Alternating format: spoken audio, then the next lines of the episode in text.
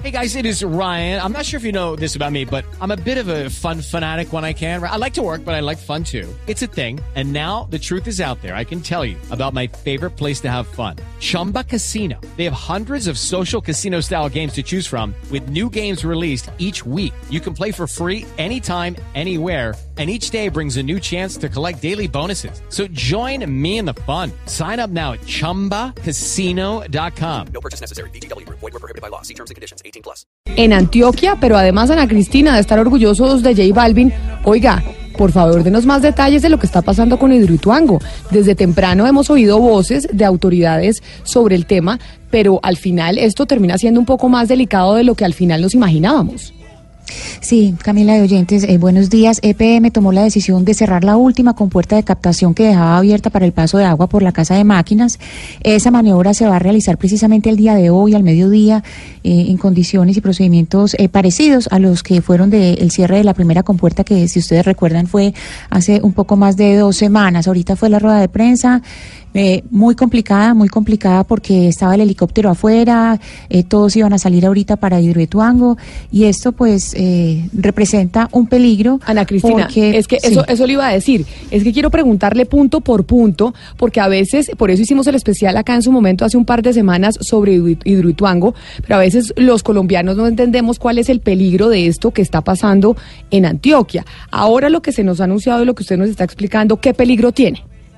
Sí, esta contingencia pertinentemente eh, acarrea un peligro. Y esto me lo dijo un experto en ingeniería hidráulica, dice el siguiente, el tema de afectación va a ser inmenso porque en este momento el río tiene un caudal de verano, lo que se llama un caudal de verano, que es de 450 metros cúbicos, que es, digamos, más o menos eh, cercano al caudal ecológico, pero con el cierre de la compuerta va a quedar en 40, que eso es muy poquito. O sea, estamos eh, hablando... Podríamos decir que la gente estaría quedándose sin agua en algún algunas zonas eh, agua que surte ese río. Claro, además, Camila, estamos hablando de un caudal de verano, ni siquiera el caudal normal, sino el caudal de verano, es decir, cuando está seco. Estaríamos hablando del 10% del caudal de verano únicamente, o sea, es bajísimo. Este experto que consulté me dice que eso sería un pulso eh, ecológico brutal que va a durar varios días, además porque el vertedero se demora en llenarse un buen rato, algunos días, inclusive una semana.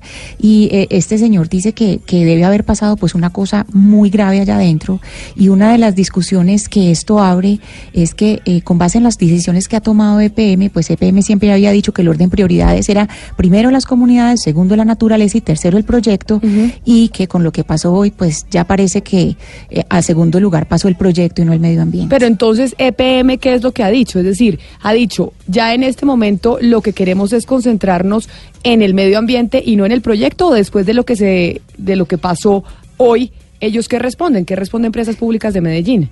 Sí, Camila, ellos eh, dicen que para mitigar eh, pues el posible impacto de lo que, y que seguro impacto que va a tener eh, lo que está sucediendo en las ciénagas del Bajo Cauca y la Mojana, lo que va a hacer es aumentar las reservas en los embalses de Porce 2 y Porce 3, que también son de la misma EPM, para que puedan estar en capacidad de hacer toda la descarga del nivel de agua asociado a su máxima producción durante los días en que haya disminución del caudal del río Cauca, aguas abajo del municipio de Nechí. Entonces, para esto, ¿qué, ¿cómo están atendiendo esto?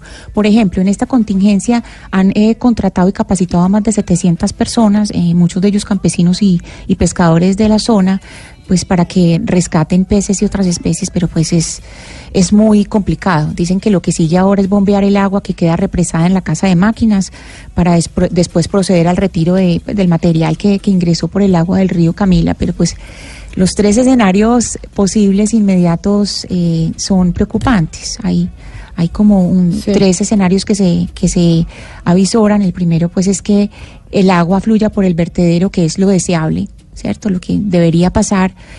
Eh, lo que no debería pasar es el segundo escenario, que es, es eh, lo que todo el mundo teme, y es que no circule por el vertedero, que no se logre eh, embalsar, y ahí es donde podrían morir muchos peces y otras especies aguas abajo. Pero entonces. lo tercero Sí, sí, Camila. No, es que, es que precisamente sobre esto que nos está comentando, tenemos en la línea a un experto para que nos diga cuáles son las cosas que pueden llegar a suceder y cuánta gente estaría afectada por esto que usted nos está explicando, Ana Cristina. Está el ingeniero Oscar Puerta, él es ingeniero civil de la Universidad Nacional de Colombia y ha venido haciendo estudios sobre el tema. Ingeniero Puerta, bienvenido a Mañanas Blue, gracias por atendernos. Muchísimas gracias a ustedes, Camila. Muy buenos días a todos. Acá Ana Cristina nos está haciendo la descripción y nos está explicando la situación de Hidroituango, lo que ha respondido Empresas Públicas de Medellín y cuáles son los eh, panoramas posibles. Pero yo quisiera preguntarle a usted, ingeniero, específicamente, cuando hablamos de personas, ¿esto que está pasando con Hidroituango tiene una afectación sobre las personas? ¿En qué sentido y cuántas personas podrían estar eh, siendo afectadas por esta situación? Pues mira, Camila, en este momento la situación que no es un puede, puede pasar, sino con seguridad va a pasar, es un daño ya que está previsto, es que van a secar el río Cauca, las cifras que dio Ana Cristina son muy, muy acertadas, muy aproximadas a lo que vamos a ver. Eso implica un daño ecológico gigante, que no es solamente el daño ecológico, sino la, el tiempo en que, en que pueda llegar el ecosistema a recuperarse. Entonces las, las comunidades que viven de la pesca, las comunidades que toman el agua del río Cauca, tanto durante estos días como durante un periodo posterior a estos días, van a estar sufriendo unas consecuencias eh, indirectas de lo que es este desastre eh, que está generando Hidroituango. Eh, profesor Puerta, yo quisiera que, miráramos un poco esos tres escenarios posibles eh, inmediatos que se podrían dar. Es decir, miremos qué pasa si el agua fluye por el vertedero y si es posible o no. En segundo lugar, qué pasa si no fluye. Y la tercera posibilidad que también eh, se, se comenta que es que la presión del agua llegue a afectar la presa y si no es la presa, pues a la montaña, que, que sea la presión a la montaña. Pues bueno, el primer escenario es que el vertedero, apenas cierra la compuerta esa tarde, el vertedero no va a entrar en operación. El vertedero se toma, a, por lo menos han dicho tres días, yo creo que al ritmo que he visto se puede tomar unos cinco días en, empezar la descarga por el vertedero. En esos cinco días el río Cauca, entre la, entre la presa y el municipio de Nechí, va a estar eh, sin caudal, básicamente. O sea, el caudal que va a registrar es mínimo. Eh, eso ya es un hecho. Ese escenario no es imposible, sino es un escenario real y cierto. Es un daño que va a suceder, no, no es inevitable. El segundo escenario que me planteas es que, que, em, la presión, o uno de los escenarios que me planteas es que la presión sobre el macizo eh, afecte el macizo o la presa. La presa, digamos que en principio yo pensaría que ha soportado ya esa presión y no tendría problema, pero el macizo rocoso ha sufrido eh, lo que el profesor Modesto Portilla de la Universidad Nacional también ha venido indicando y es, le, le, hemos bajado el nivel, con eso la presión disminuye. Ahora vamos a volverlo a someter a otra presión, pero el macizo rocoso ya ni siquiera es como era al principio, sino que está completamente deteriorado. Entonces estamos en una situación de altísimo riesgo eh, de que el macizo presente un comportamiento que pueda generar una catástrofe. Ah, ese escenario es probable. El que menos probable veo yo ahorita es una falla de presa. Ingeniero Puerta, eh, aquí uno la impresión que tiene es que no se ha dicho toda la verdad. Desde un comienzo se han dicho medias verdades. Exactamente usted como ingeniero, como experto en el tema, ¿dónde está el punto crítico de todo lo que está ocurriendo en la obra?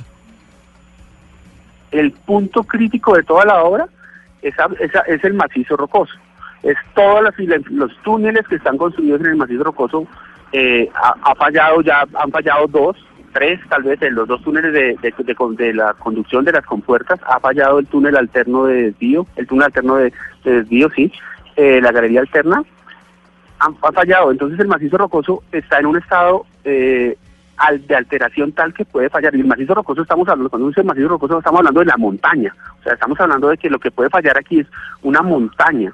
Y si eso pasa, obviamente esto es catastrófico aguas abajo, esto tiene unas consecuencias para el país, no para las poblaciones ribereñas, esto son consecuencias para el país. Lo que va a suceder con el cierre con puerta tiene consecuencias para el país, no solamente para las poblaciones ribereñas. ¿Qué, consecuencias concretamente, ingeniero? Pues el daño ecológico es, es, gigante, o sea, EPM ha anunciado que va a poner 700 personas a, atender, digamos, la emergencia con, las, con los peces, a recoger los peces, 700 personas entre, el sitio de presa y Puerto Valdivia y 44 kilómetros. El río no va a quedar navegable. Es imposible que ellos sean capaces de atender absolutamente esta emergencia. Es imposible. Eso es imposible. Podrán rescatar unos individuos de algunas especies, pero esto es imposible. Va a haber una mortandad de peces muy grande.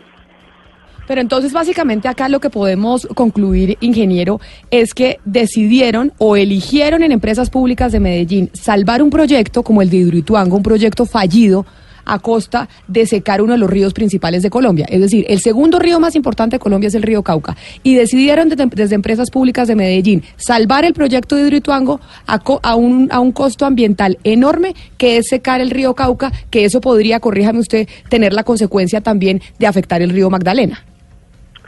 Totalmente de acuerdo, eh, Camila. O sea, estas, estas consecuencias se van a sentir en, en el río Magdalena sin la menor duda. O sea, ya se sienten hoy en día, los sedimentos no están llegando al río Magdalena, no están llegando a las ciénagas, no están llegando a los playones, pero totalmente de acuerdo. O sea, aquí por más de que EPM trate de explicar que están haciendo, tomando unas medidas para preservar la seguridad de la gente, aquí está- ellos están evidentemente evidentemente tratando de salvar su proyecto y es lo que han hecho todo el tiempo y lo han, inclusive lo han dicho, o sea, cuando la ANDA les pide que hagan una investigación para determinar eh, cuál es la viabilidad del proyecto, ellos lo cambian y dicen no queremos es un estudio de causa raíz para ver cuál fue la causa. La causa eh, es evidente, tal vez es el mal manejo que hicieron, pero pero pero ellos se, se desvían para eso y tratan de salvar su proyecto y estas medidas están atendiendo a salvar el proyecto. O no, a- no, no. O sea que, venga, yo le pregunto, Ana Cristina, básicamente aquí lo que deberíamos estar también es con el Ministerio del Medio Ambiente al frente de esta catástrofe, porque estamos Claro, es que hablando del pregunta- agua del país. Sí, uno se pregunta en este momento dónde está el Ministerio del, Me- del Medio Ambiente y uno se pregunta entonces qué es lo que se lo que tiene que suceder para que se suspenda definitivamente Hidroituango o si no es necesario o, o- profesor Puerta, cómo es que se va a reparar esta serie de contingencias, o sea, qué se puede hacer porque es que esto cada vez es más frecuente y cada vez son más graves las las las contingencias, qué es qué es lo que hay que hacer.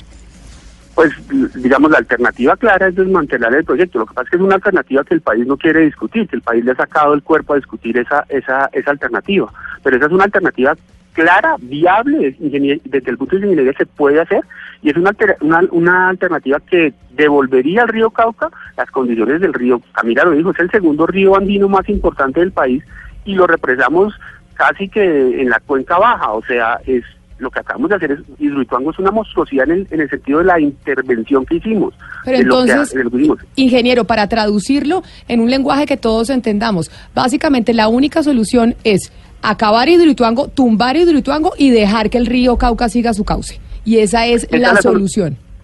Esa es la solución más segura y ambientalmente más responsable, sí señora. pero que le cuesta un- una cantidad de plata a las empresas públicas de Medellín y que por esa razón era que yo le estaba mencionando que decidieron salvar un proyecto a costa de un río, de uno de los más importantes del país. Así es, blanco es gallina lo pone.